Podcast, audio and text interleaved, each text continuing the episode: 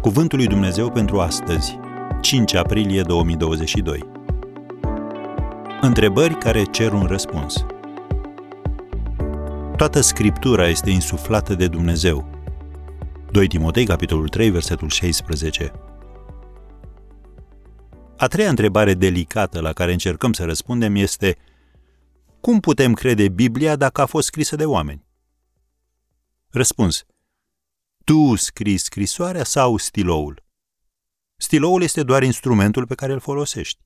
În același fel, Dumnezeu s-a folosit de oameni ca de niște instrumente pentru a-și scrie scrisoarea adresată omenirii.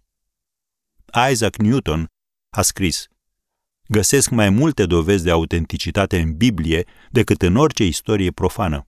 Am încheiat citatul.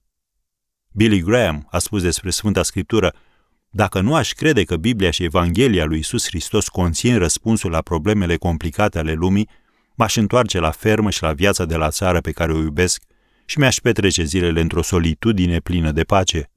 Am încheiat citatul.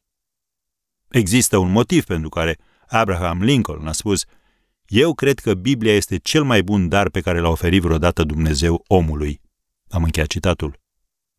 Apologetul creștin Josh McDowell a spus: iată tabloul.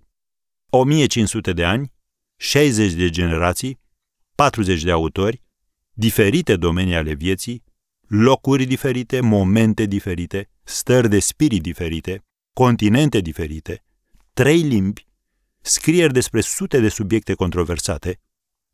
Cu toate acestea, când sunt puse la oaltă, există o armonie perfectă de la început până la sfârșit.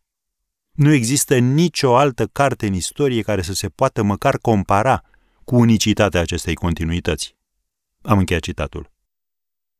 Tu poți crede Biblia deoarece profețiile sale s-au împlinit, promisiunile sale au trecut testul timpului și principiile sale de viață funcționează cu adevărat și astăzi.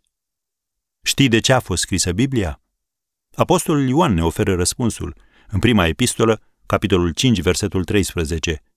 V-am scris aceste lucruri ca să știți că voi care credeți în numele Fiului lui Dumnezeu aveți viața veșnică.